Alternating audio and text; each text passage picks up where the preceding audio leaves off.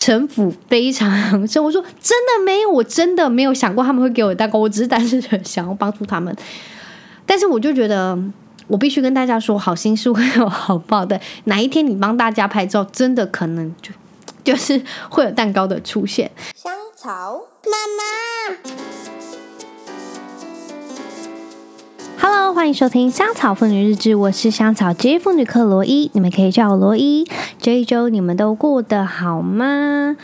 目前呢，对我来说是一个非常战战兢兢的 moment，因为亨特跟他爸爸已经外出去公园野了，然后妹妹目前早上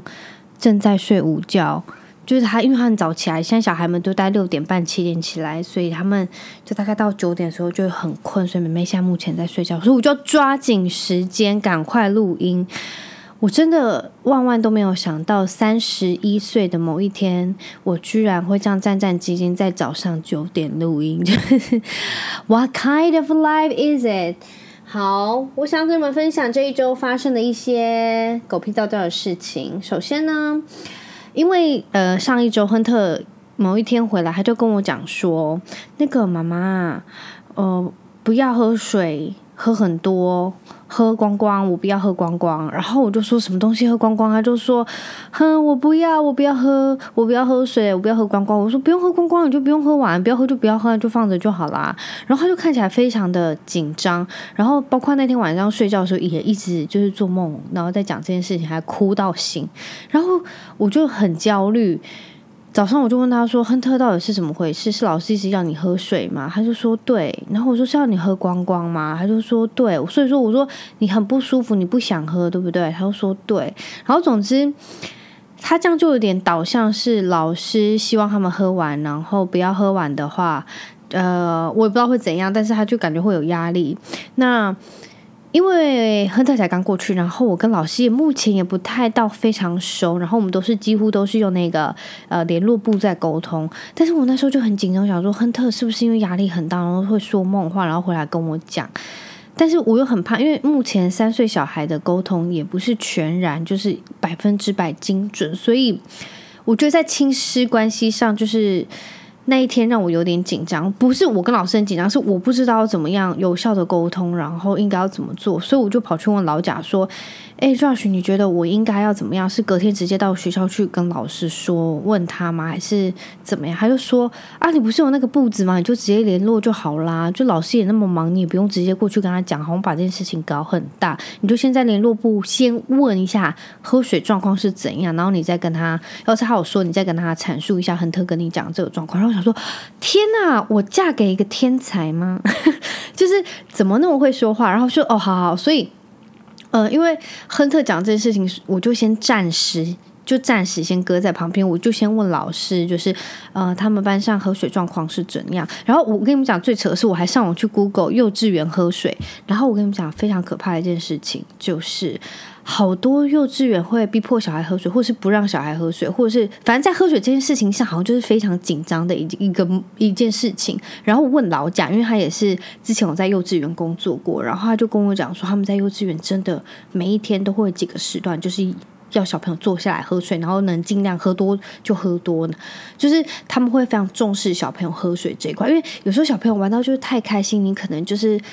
会忘记摄取水分，然后你就会一直流汗，因为小朋友很爱流汗，会流汗，所以他们就很重视摄取水分这一块，不然他们很容易就会脱水还是怎么样。然后因为小朋友很容易会有那种尿道炎还是什么，所以尽量就是多喝水，然后多排尿，就是对他们其实都是好的。不过有一些学校可能就会。对于这块很紧张，所以他们就正会安排那个时间。好，现在坐下来，来五分钟，小朋友坐着喝水休息，然后我们就很认真、很认真喝。然后有有的，我有听过，我是真的身边的人，然后在幼稚园工作，有跟我说过，就是。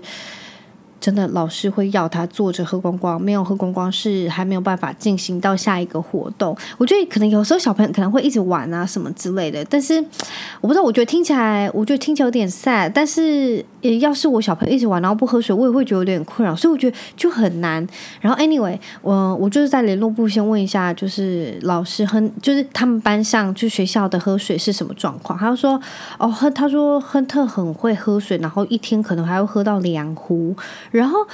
我就想说，哎，就老师也自己跟我讲，亨特很会喝水，然后一天会喝到两壶。我想说，就老师感觉没有逼迫的意思啊，所以我那天又回来问亨特说，亨特是你也很爱喝水，然后老师叫你要喝光光。他说，对，我说，那你有觉得不舒服吗？你有不舒服就跟老师说，老师我喝饱了，好不好？他就说好，然后。就是后面几天我就会这样一直问他，然后他好像也没有怎样，所以我就觉得好险，我没有就是隔天就那一次我没有隔天直接去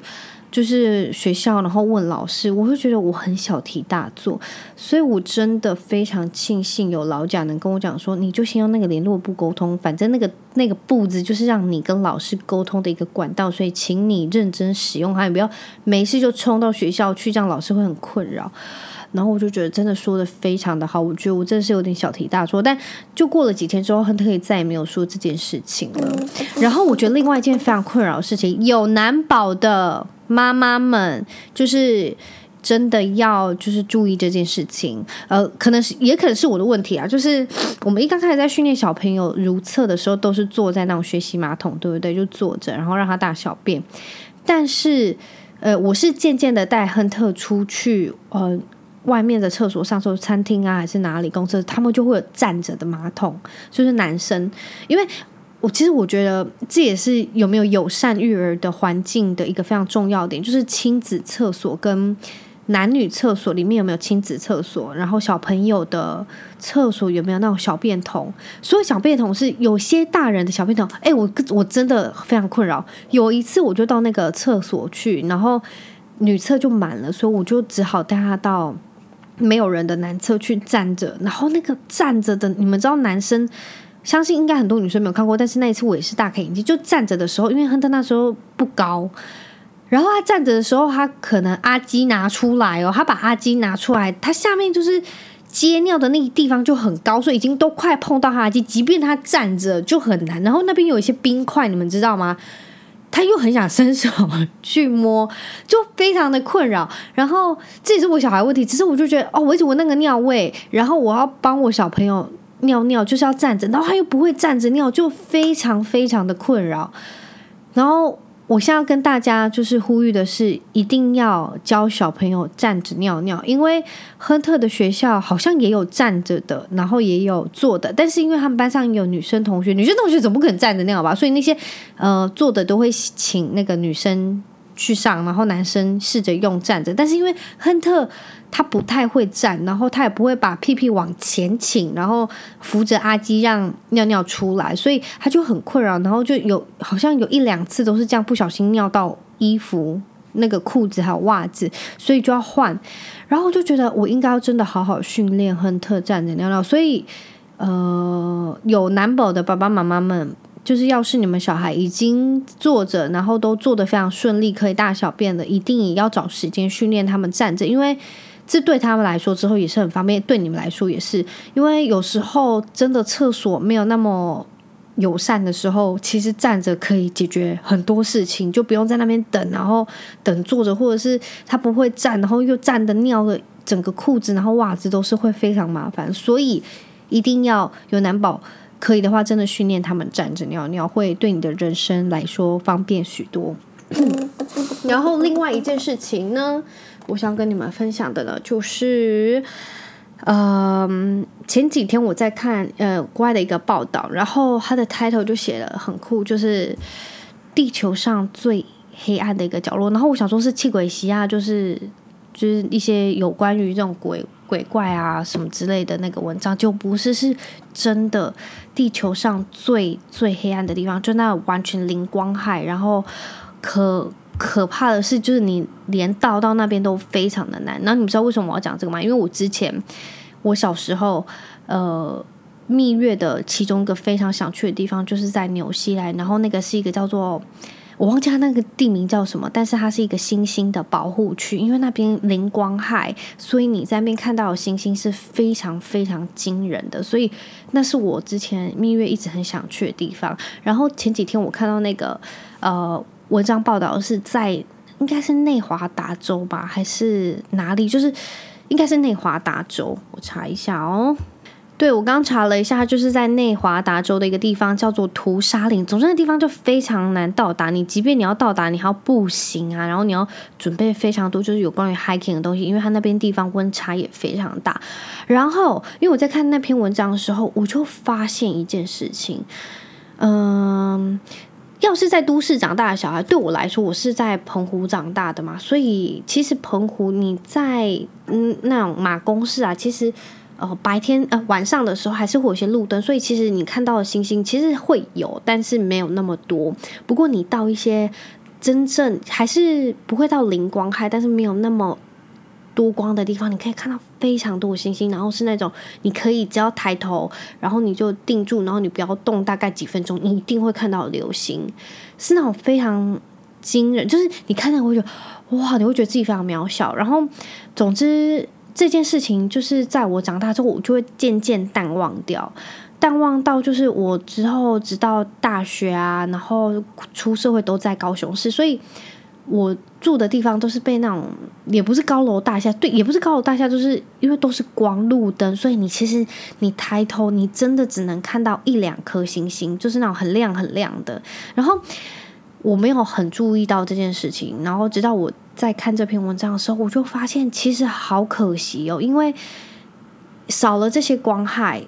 你抬头看到其实真的是一大片星空，但是你不可能 city 里面没有任何的光，没有任何的路灯。不过我就觉得，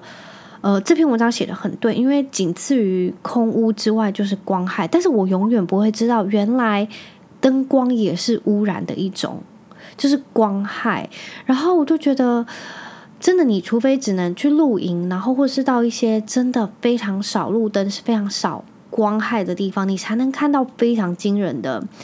星空。不然，你其实真的很少有机会，你可以看到会让你觉得叹为观止，然后就会觉得自己好渺小的那种星空。因为我在我之前长大马工的那个家，在我们的二楼旁边有个沙发。我还我到现在都还记得，我小时候就是时不时我要去睡觉之前，我会躺在那个沙发，然后把我们家窗户打开，然后会看着天空，然后真的是很多星星。因为那时候对我来说没有到很多很多的路灯还是怎么，总之我只要打开我的那个窗户，我们家的窗户，我躺在沙发，我是可以看到星星的。然后我那时候我每次这样看，我会觉得很就觉得。这世界真的好大，然后好浩瀚，然后自己渺小到不行，真的是小的像屁的那种感觉。你会觉得自己好小好小，然后这个这世界怎么漂亮？即便只有那一扇窗大小的天空，我都觉得自己好渺小。就是你可以想象那个星星有多多，然后你会觉得真的很浩瀚，然后很漂亮。好了，Anyway，我想说的是，就是在这篇文章中，我读到的是，我觉得我真的没有想过在。就是高雄市里面，我除了被 PM 二点五毒害之外，连光，就是这是我没有想过的，就是我一直视为理所当然的这件事情，原来它其实是污染，然后也是有点抹杀掉其中一个自然景，呃，一个自然现象的一件污染的事情，所以我觉得好可惜哦。总之，要是真的有机会，我好希望我真的能搬到乡下住。哎，说到这个，因为。这个礼拜就是我在看一个 YouTuber 叫做我是查理，我不知道你们知不知道。然后，因为他跟他先生目前是在瑞典呃度假，他先生是瑞典人 Jonas。那因为我很我很喜欢 follow 他们两个的那个影片，就他跟他先生都会拍一些，就是因为他查理他是美妆嘛，但是他有时候会发发一些很生活。但是他先生，我觉得他先生很有趣，他先生瑞典人，他自他拍的那些影片是很有自己的特色，然后。他最近在瑞典，他拍的那些影片我好喜欢哦，就是好好几部是他们在瑞典的乡下小镇，就是很淳朴的地方拍的那个影片，我都觉得我好想到乡下去住，因为那些对我来说现在好奢侈，就即便那边真的没有非常的。方便或者是非常的都市啊，怎么样？像他们的 city 一样，但是我就觉得那样子的淳朴，然后那样子的单纯，我觉得好可贵。因为有一幕是他最新的影片吧，就是他跟他在代言他的那个一个燕麦，然后他在请他的老婆 Charlie 试吃的时候，他 Charlie 是在一个垫子上，然后应该是在玩数独或者是玩填字游戏，然后就在看报纸，然后。你可以看到，我完全都已经能感受到那个地方到底有多 chill，就是在森林里面，然后的一个应该是湖边，然后它就铺一块就是垫子，然后在那边玩填字游戏，然后就非常放松。我已经都能感受到那样子的 vibes，我就觉得天呐，我好想过去，因为他那个 Jonas 到时候用空拍机，然后把那个整个景拉远，你完全能感受到瑞典的乡下到底有多舒适，然后到底有多淳朴。然后我真的觉得，要是我真的有幸，我真的也非常想搬到那样子的乡下，就是超级与世无争，然后你所有的一切都是大自然。有，我记得印象很深刻，是有一次 Jonas 他跟他爸爸都是瑞典人，然后他拍他爸工作的一天，他爸爸好像是伐木的还是什么，然后。他爸爸讲了一段话，我觉得非常的有趣，就是他说，身为瑞典人，就是森林就是他们的一切，类似他就是讲这样子，大概就是森林是他们的一切，就是他们从小到大都会在森林长大，然后他盖的房子，他们家用的所有东西有关木材，都是他从这块森林里面自己砍伐下来，然后自己制作的，所以森林对他来说是非常重要，因为他会感受到非常平静，然后非常的，就是他会。就是森林对他来说是非常他人生中非常重要的一块，也对瑞典人来说是非常重要的一部分。然后我就觉得，到底这辈子多有幸，你可以就是跟在森林长大，然后。有有那么大连接，就跟你的人生有那么大连接，是你把它视为你真的人生的一部分。因为不管怎样，你每天你看他工作，然后他他们家所有东西关于木材都是，就是他们家烧柴的那些东西都是他在森林里面砍柴劈柴，然后带回家的。所以我觉得好特别，然后我就觉得好幸运，你的人生可以有这样子的际遇，然后。有这样子的一部分，所以要是我真的有一天能够中乐透还是财富自由，我真的会非常想搬到乡下那种淳朴的地方去过上淳朴的一生。因为我觉得庸庸碌碌，我越长大，然后慢慢变老，我觉得真的好不适合我。就是以前我会觉得哦，在澎湖，然后很想搬到都市啊，然后去也不是闯，就是我想要换个环境住。但是直到真的住了，你会觉得，好像就是那个 not big deal。然后你会觉得好想又搬到就是很乡下，也不知道，就是会想要远离都市，然后去真正的接触大自然。因为你们知道 Netflix 它有一个影集是 Our Planet，好像叫 Our Planet 之类，然后亨特非常爱看有关于动物，然后我们的星球，然后总之他就会介绍就是大自然有多多酷啊，怎么样？然后我就越看，我觉得我自己的人生跟大自然真的好少，就是很少连接，所以。要是真的有办法的话，我很希望我的人生中，在某一个人生阶段是可以到森林啊去住一住，还是跟大自然比较连接。但是我不知道，我也不想要去 hiking 还是露营什么之后，我就觉得搬到乡下住好像真的还蛮不错，就是种种自己的东西啊什么之类的。好，Anyway，我要跟大家分享另外一件事情呢，就是，呃，前几天我们在骑车的时候，我跟我先生一个人骑台，然后我们在停红绿灯的时候，前面有一块板子就写说急。需血什么之类，就是要请大家去捐血。然后我就说，Josh，你为什么都不去捐血？因为我还真的没有就是认真跟他聊过这些，为什么他都不去捐血？然后他就用一个很疑惑眼神跟我讲说：“你不知道英国人不能捐血吗？”然后我想说什么鬼话？你是不想捐，然后你在那边胡扯？他说是真的。然后我真的一查，我才发现英国人是真的在呃，你。你好像是一九八九年，然后到一九九六年之间，你只要有在英国居住超过三个月的民众，就是你是不能够去捐血的，因为这段期间他们在他们那个国家好像有狂牛症，但是呃，狂牛症那个东西，它你只要吃进去啊，然后你喝他们牛奶啊，什么什么起司什么之类的，你就有可能会有狂牛症，然后它是会影响你的。脑神经还是什么之类，就是会让你渐渐丧失记忆啊，影响你的就神经，然后你会开始变痴呆还是什么，然后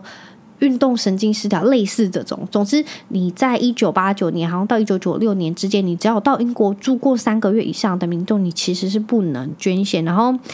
呃，Josh 在这段期间他是住在英国的，所以他没有办法捐血。然后我就觉得真是大开眼界，因为要是他没跟我讲，我还真的不知道，就是。呃，有在英国居住超过三个月，在那段期间是不能捐血的。我以为体重没有超过四十五公斤，或是有特殊呃疾病的人是不能捐血。原来连特殊国家的人都不能捐献，就是蛮神奇的啦。然后还有一件事情很好笑，就是每个礼拜二我跟我先生老贾，就是我中午午休时间他会来找我一起吃饭，因为他下午不用上课，所以我们就会有那个 lunch day。然后我们很长的是去高雄的那个厚德福吃饭，因为厚德福我们是很喜欢的一间北方面食馆。然后总之我们在那边，我们就很长礼拜要去那边吃。然后我吃的时候，我们旁边有一桌大圆桌，然后。因为厚德福是北方面食馆，然后我就看到有人在开蛋糕，我就觉得很神奇，因为他们在唱生日快乐歌，然后我就跟 Josh 说：“哦，天啊，我现在突然好想吃蛋糕，因为看他们在用。”然后 Josh 就说：“你不要想了吧，你你要去跟人家要一块吧。”我说：“当然不会啊。”然后。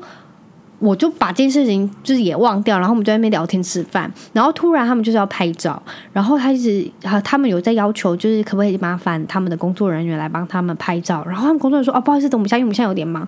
然后我就想说好，我去帮他们，然后说哎，我可以帮你们拍，然后就说哦，好好好，谢谢你，然后我跟他拍，其实我完全没有想到，我没有多想什么，我只是想帮他们拍，因为他们工作人员看起来真的忙爆了，然后我就觉得我已经听到他们声音说，你没看我现在那么忙了吗？你还叫我拍照，就是我已经有听到他们这个声音，总之我就帮他们拍完，然后我就回去继续吃我的馄饨那个馄饨面，然后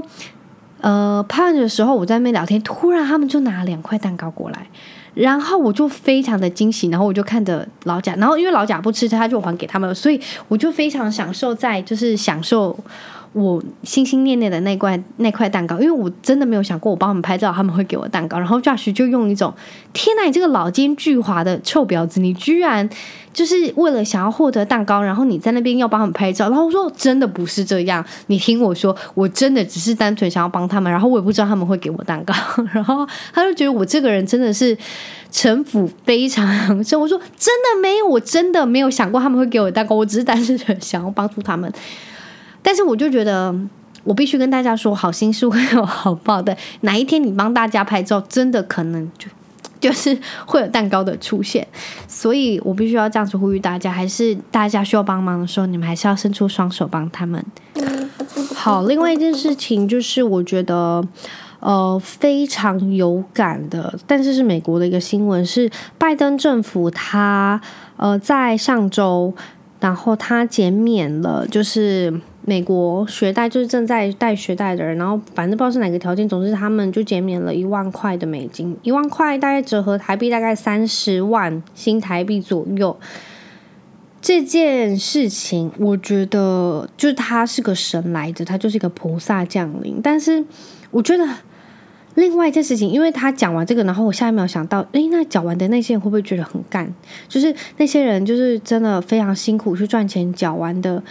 那些学生们，就他们现在进入社会，然后他们可能花了十年去缴，他们还去兼职，然后把那些钱都赶快缴完，他们会不会觉得干到爆？我就是干嘛那时候要那么辛苦，然后去赚那么多钱，然后就赶快把学费还一还，然后我就觉得啊，就是这个决定，我觉得真的对他不是大好就大坏。其实我觉得。对我的观点来说啦，就是他真的是菩萨，他帮助很多人。因为 Josh 跟他的弟弟都是去美国很贵的，就是大学。但是其实说这样子说，美国的大学其实都非常的贵。他们读下来是台湾的，呃，我想一下，他上次跟我讲完，好像真的是一次读完四年的话，应该是三四百万台币。就是三四百万台币，我真的是听到我真的是吐血。我想说，你三四百万读，他就说这在就是美国非常的常见。然后，因为他去读那个学校是非常多有钱人去，但是他不是。那我想，那你去读干嘛？总之，就是他跟他弟现在都还在还学贷，因为学贷非常的高额。然后我觉得很可怜的是，他说他们学校有非常多都是有钱人去读，然后他们读的就是我不是跟你们讲过，之前老贾就一些朋友，然后他的朋友是。诶，他们家是非常有钱的。就其中一个，他跟他女朋友求婚是去他们家的保险库，然后就去挑随便一颗钻石，然后去做他的求婚戒指的那种有钱程度。就是他们会有自己的信托基金，然后已经是帮他们存好他们的大学学费，所以他们每次在缴学费的时候，是完全不用去伤脑筋，也不用去贷款。但是在美国，我就觉得很可惜的是，就是我爬了很多，然后我看到他们就是对于这件事情反弹跟这件事情支持，我就觉得很多人就说他们。在美国，他们要读大学，他们才会有好的学，就是出入，然后你才会有好的学历，你才有去找有办法找到很好的工作。但是那些工作，你必须还是要花一二十年，你才有办法缴完那些学贷。因为我跟你们讲，可怕的是学贷已经学费贵，已经是贵了。你们知道更贵的是什么？是利息。他们有时候一个月利息是台湾快一万块台币，就是我那时候听他们在换算，就是六七千、七八千这种，就是一个月哦。然后我想说，到底谁有办法，就是一直这样赚钱，然后去缴那些？然后我说，你干脆不要赌啦，你干嘛要去赌？就是很贵耶。然后。总之，我就听到说，他们说在这美国非常常见，就是他身边几乎所有的人都是有学贷的。就是我那时候去看他们家，然后去跟他的那些朋友 hang out，就是几乎每个人都从大学毕业，然后一一毕业就是都要还学贷、车贷，然后甚至有人很辛苦还买房子，还要再还房贷，就是。完全就是真的是被这些贷款压着，就是我觉得包括在台湾也是很多人，你可能要是读私立，就是一个月很贵的话，你也是要去做学贷。然后我听过，就是其实我最近有看到有一些朋友是已经都把那些贷款还完。然后因为我是读国立，所以对我来说相对的压力就没有那么大。然后也是我爸爸妈妈帮我，不然。我觉得要是我还贷款的话，我可能到现在还在还。Anyway，我想表达的是，就是拜登政府他真的真的感觉是也很好心，可以帮他们还这些贷款。然后你们知道还完那些数字好像是什么一一点六兆美金吗？就是他会帮助四千万人，四千万人哦，在美国，然后可能中间有两千万人是瞬间就减免他们所有的学费，所以很多人很多人就真的非常感恩他。我相信对他自己的票仓来说，应该也会大幅提升吧。不过。我觉得难的，我觉得难也是难在就是，其我觉得一定还是会有人觉得，那我之前是那么辛苦工作，想要赶快还掉，我是白痴吗？但我就觉得这世界真的原本就是不公平的。说真的，我觉得这世界真的没有所谓的绝对，然后也没有所谓的公平。总之，我就看到这个新闻，我就觉得真的好为难哦。我觉得拜登应该自己也很为难吧。我觉得更难过的是，我有看到下面有非常多的人就会一直他说，为什么就是要让他做这个决定？他感觉年纪那么大，是不是他搞不清楚状况，然后让他做一个那么重大的决定？但是我相信，就是这一万块对很多很多家庭来说，其实真的帮助非常大，因为。真的能够还得起，不用去担心学费的人，他们家里其实是非常有钱。因为你在美国读一次学校，你要是没有那些奖助学金，因为美国其实也很爱发奖学金，要是没有那些奖助学金的话，很辛苦诶，真的是你一毕业就要背负三四百万台币。的学贷，然后就是你光要去呃有自己的家庭，或者是你想要再去买一些或者去旅游，就是对你来说其实真的非常奢侈，然后也很难实现。但是我觉得他应该有一部分是想要刺激美国的经济了。我在想，好啦，我觉得是韩瓜的面真的太大。但是总之，我觉得觉得对于拜登政府的这个决定，我是抱持着就是嗯。他也是真的是好菩萨，但是我相信他也会受到非常多不同的声音的攻击，大概就是这样。然后另外一件事情，我想要跟大家分享的呢，就是有一本书叫做《没有妈妈的超市》，我不知道你们有没有嗯、呃、看过这本书，好像是在今年的六月吧，六七月的时候发行的，然后是。一位华裔吗？是华裔、韩裔的美国人。他爸爸是美国人，他妈妈是韩韩国女生。然后他在 Spotify，他是一个女歌手，他在 Spotify 也有呃自己的乐团。然后他们在 Spotify 有发行，所以你们可以去听，叫做 Japanese Breakfast。然后他写了一本书，叫做《没有妈妈的超市》，然后英文是 Crying in H Mart。你们可以去看，我觉得非常特别，因为他是一个，因为他算是混血家庭，然后他也算是混血人，所以他在这两个。文化中间的拉扯，然后呃，直到他妈妈去世之后的，就是所有心中的翻腾啊，然后那些想法，然后他之后遇到的事情，跟他之后再去之后再去回想，就是他跟他妈妈发生的一些经历。拜托你们去看，就是这也是奥巴马二零二一年，所以是二零二一年发发行，哦，所以是去年六月之类的啦。然后，诶，奥巴马二零二一年他推荐的，他就自己的包几大好书之一，所以你们都去看，因为真的非常精彩。然后，呃，就我在看前面的时候，其实我是非常的 sad，因为，呃，在对我来说。我会觉得我很像是那个韩国妈妈，就是因为我是台湾妈妈，然后我小孩的爸爸是英国爸爸，所以我很怕，我不知道，我就觉得自己很害怕，就是亨特会变成其中，然后其中一个就是他这样子的角色，所以，啊，我觉得你们看了，你们就知道我在说什么，就是推荐大家去看，叫做《没有妈妈的超市》哦。总之，那个 H Mart 在美国是一个非常有名的卖呃亚洲。就是亚洲超市还是韩国超市，所以他们他常跟妈妈去那个超市买东西，是买他们家乡味啊，就像是我们去我们的亚洲超市去买什么酱油啊，还是什么苹果西打类似这种东西。所以要是你们有兴趣的话，你们最近不知道看什么书的话呢，拜托去看没有妈妈的超市。好的，接下来我想要分享的是另外一件事情，因为我们家老大亨特哥哥他现在在上幼稚园，所以我们的 LINE 群组里面就会有那种学校的群组，不过里面是没有老师的，就是没有元芳那边的。呃，老师这样子，所以里面就全部都是各年各年级各班的家长，有点像是就整个学校大学校的群组。然后呃，里面他们都是会在讨论一些，像是我记得刚开快要开学，他们就讨论哦哪一种三色碗很好用啊，或者是哪种书包啊，还是什么棉被袋要在哪里买，就是大家会分享这种资讯。然后我就觉得其实还蛮受用在这部分。那今天发生了一件事情，让我其实。我觉得很难过，然后又很傻眼。怎么说呢？就是有一个妈妈，她在上面说，因为呃，我们学校幼幼班，她目前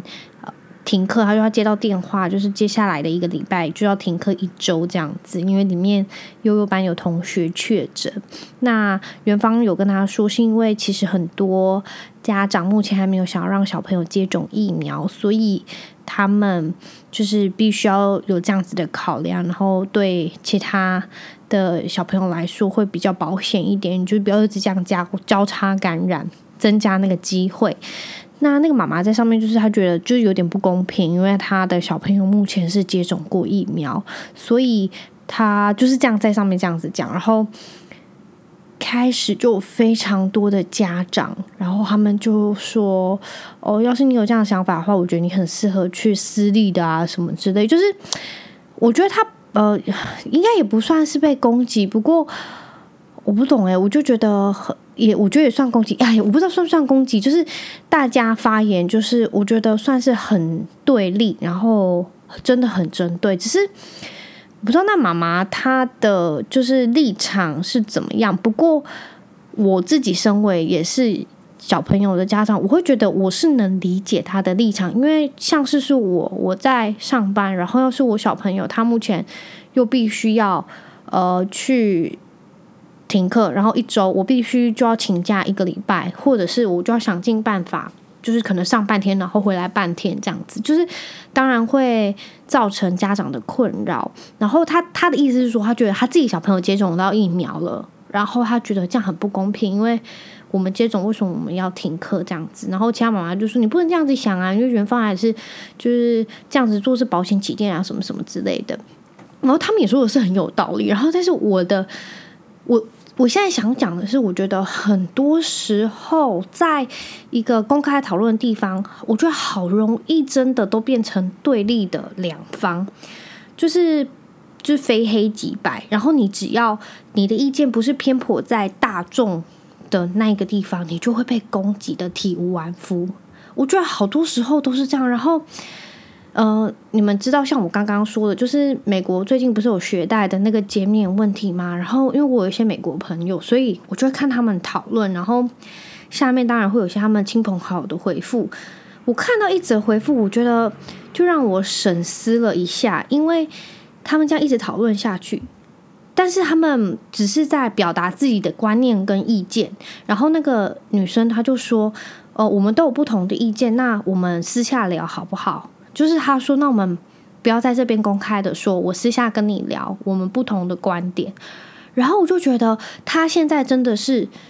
把整个重点变成我们是在交换观点跟立场，然后我了解你，你也了解我的那种感觉。他不会就是公开，然后开始抨击或者是攻击，或是就是不会让你觉得很负面，因为。我觉得那样的出发点是不一样，因为有些人我就觉得他真的是因为攻击而攻击，但是有些人你会知道他们就是想要讨论，或者是他们是想要阐述自己的观点。我觉得就像是呃群组里面，它就是一个公开的平台，原本就是像是嗯、呃、每个人都有发言权，但是我觉得当然是尊重他们，就尊重他们也没有不礼貌，但是我就觉得当你的意见不符合里面就是几乎大部分人的意见。然后他们就会一面倒的然后可能跟你讲怎么样怎么样，然后就觉得好可怜，因为那个妈妈到最后也就退群了，然后就觉得好像真的没有必要这样啊，I don't know。呃，就是其中，因为那那个妈妈之前好像在群组里面说过什么，还有看到其中一个老师，然后那个老师浓妆艳抹，他觉得这样子好吗之类，然后他也是被其他妈妈攻击，他说，嗯、就是老师他也这样没有影响到他的专业，为什么他不能化妆什么的？我觉得我当然觉得这就是对的，就是呃，这原本就是这样，就是老师化妆不会影响到这些，不过他也是提出他的质疑，只是我不知道哎，我是觉得。好像真的没有必停课，他就要接到电话，就是接下来的一个礼拜就要停课一周这样子，因为里面悠悠班有同学确诊。那园方有跟他说，是因为其实很多家长目前还没有想要让小朋友接种疫苗，所以他们就是必须要有这样子的考量，然后对其他的小朋友来说会比较保险一点，就不要一直这样加交叉感染，增加那个机会。那那个妈妈在上面，就是她觉得就有点不公平，因为她的小朋友目前是接种过疫苗，所以她就是这样在上面这样子讲，然后开始就非常多的家长，然后他们就说：“哦，要是你有这样的想法的话，我觉得你很适合去私立的啊，什么之类。”就是我觉得他呃，应该也不算是被攻击，不过我不懂诶，我就觉得很。也我觉得也算攻击，哎，我不知道算不算攻击，就是大家发言，就是我觉得算是很对立，然后真的很针对。只是不知道那妈妈她的就是立场是怎么样。不过我自己身为也是小朋友的家长，我会觉得我是能理解她的立场，因为像是是我我在上班，然后要是我小朋友他目前又必须要呃去。停课，然后一周我必须就要请假一个礼拜，或者是我就要想尽办法，就是可能上半天，然后回来半天这样子，就是当然会造成家长的困扰。然后他他的意思是说，他觉得他自己小朋友接种到疫苗了，然后他觉得这样很不公平，因为我们接种为什么我们要停课这样子？然后其他妈妈就说你不能这样子想啊，因为园方还是就是这样子做是保险起见啊，什么什么之类的。然后他们也说的是很有道理。然后但是我的我。我现在想讲的是，我觉得很多时候，在一个公开讨论的地方，我觉得好容易真的都变成对立的两方，就是就是非黑即白。然后你只要你的意见不是偏颇在大众的那一个地方，你就会被攻击的体无完肤。我觉得好多时候都是这样。然后。呃，你们知道像我刚刚说的，就是美国最近不是有学贷的那个减免问题吗？然后因为我有一些美国朋友，所以我就会看他们讨论，然后下面当然会有些他们亲朋好友的回复。我看到一则回复，我觉得就让我审思了一下，因为他们这样一直讨论下去，但是他们只是在表达自己的观念跟意见。然后那个女生她就说：“呃，我们都有不同的意见，那我们私下聊好不好？”就是他说，那我们不要在这边公开的说，我私下跟你聊我们不同的观点。然后我就觉得他现在真的是把整个重点变成我们是在交换观点跟立场，然后我了解你，你也了解我的那种感觉。他不会就是公开，然后开始抨击或者是攻击，或是就是不会让你觉得很负面，因为。我觉得那样的出发点是不一样，因为有些人我就觉得他真的是因为攻击而攻击，但是有些人你会知道他们就是想要讨论，或者是他们是想要阐述自己的观点。我觉得就像是呃群组里面，它就是一个公开的平台，原本就是像是嗯、呃、每个人都有发言权，但是我觉得当然是尊重他们，就尊重他们也没有不礼貌，但是我就觉得当你的意见不符合里面就是几乎大部分人的意见。然后他们就会一面倒的，然后可能跟你讲怎么样怎么样，然后就觉得好可怜，因为那个妈妈到最后也就退群了，然后就觉得好像真的没有必要这样啊，I don't know，呃，就是其中因为那那个妈妈之前好像在群组里面说过什么，还有看到其中一个老师，然后那个老师浓妆艳抹，他觉得这样子好吗之类，然后他也是被其他妈妈攻击，他说。嗯、就是老师他也这样没有影响到他的专业，为什么他不能化妆什么的？我觉得我当然觉得这就是对的，就是呃，这原本就是这样，就是老师化妆不会影响到这些。不过他也是提出他的质疑，只是我不知道诶，我是觉得好像真的没有必要。就是因为跟你的意见不一样，然后你就那么的对立，然后那么的针对，你们懂我意思吗？我觉得从我长大到现在，我觉得我也变成这种人。然后因为我是跟我先生慢慢久了，他有时候跟我。就是我们两个在争执，也不是争执，就是我们两个人可能在讲什么时候，他说：“你冷静一点，我们现在是在讨论，我并没有就是针对你，我们在讨论一些。”然后我就觉得，我常常也会以为他在就是 take it personal，你们懂我意思吗？就是针对这件事情，然后就是我就觉得他在攻击我，还是怎么样？他说：“没有，我们现在真的是在讨论事情，我们可不可以就是更中立？然后你不要那么生气。”然后我就觉得。就是我常常就会反思，就是真的是很多时候就是只是观念的交流，或者是意见的立场的不同，我们在就是讲出来这样子。所以，呃，我是觉得好像真的是在很多时候，然后真的很，我觉得这个这方面真的很不容易，因为很多人真的不能接受跟别人就是有那种不一样的想法，就真的只要不是跟其他的人有，就是那种。大部分的人一样有一样的想法的人，我就觉得那个人好可怜，因为他只要一说出话，他就会马上被，就是当他就变成一个红点，然后大家就是这样狂射箭。然后虽然他们没有骂出什么或者是怎么样，但是你就觉得针对无比。然后我就觉得这样感受真的有点不好。只是我也不是说什么我是圣男还是什么之类，只是我觉得，因为我也能理解那个妈妈的立场，所以。我不知道，我可能是，我也可能是那种，就是跟大家想法比较不一样的人吧。所以我觉得，要是我可能不小心这样子讲出来，sorry，可能不小心这样讲出来，然后被别人攻击，我可能我会觉得很难过，因为已经变成不是在讨论，然后是被变成我只是说什么话，然后就被当成标靶，然后狂射箭，我会觉得就很可惜。然后哇，真的，I don't know。你们有这样觉得吗？你们会不会在其他的群组会发生这样的事情？还是只有我？好啦，Anyway，就是这是我这一周的，就是一些想法跟感想跟感受。我就觉得，啊好像真的太多群主，好像也觉得是真的是蛮困扰的。不过有些群主是真的很受用，因为当他们在讨论一些事情的时候，也是对我自己有帮助的。啊，我就是好难哦，就是。当家长到底容易吗？我好了，非常感谢你们这一周的收听，那祝福你们未来的一周都非常的顺利。然后这周好像会一直下雨，应该是，所以你们出门一定要带雨具哦。那我们就下周一再见喽，感谢收听，拜拜。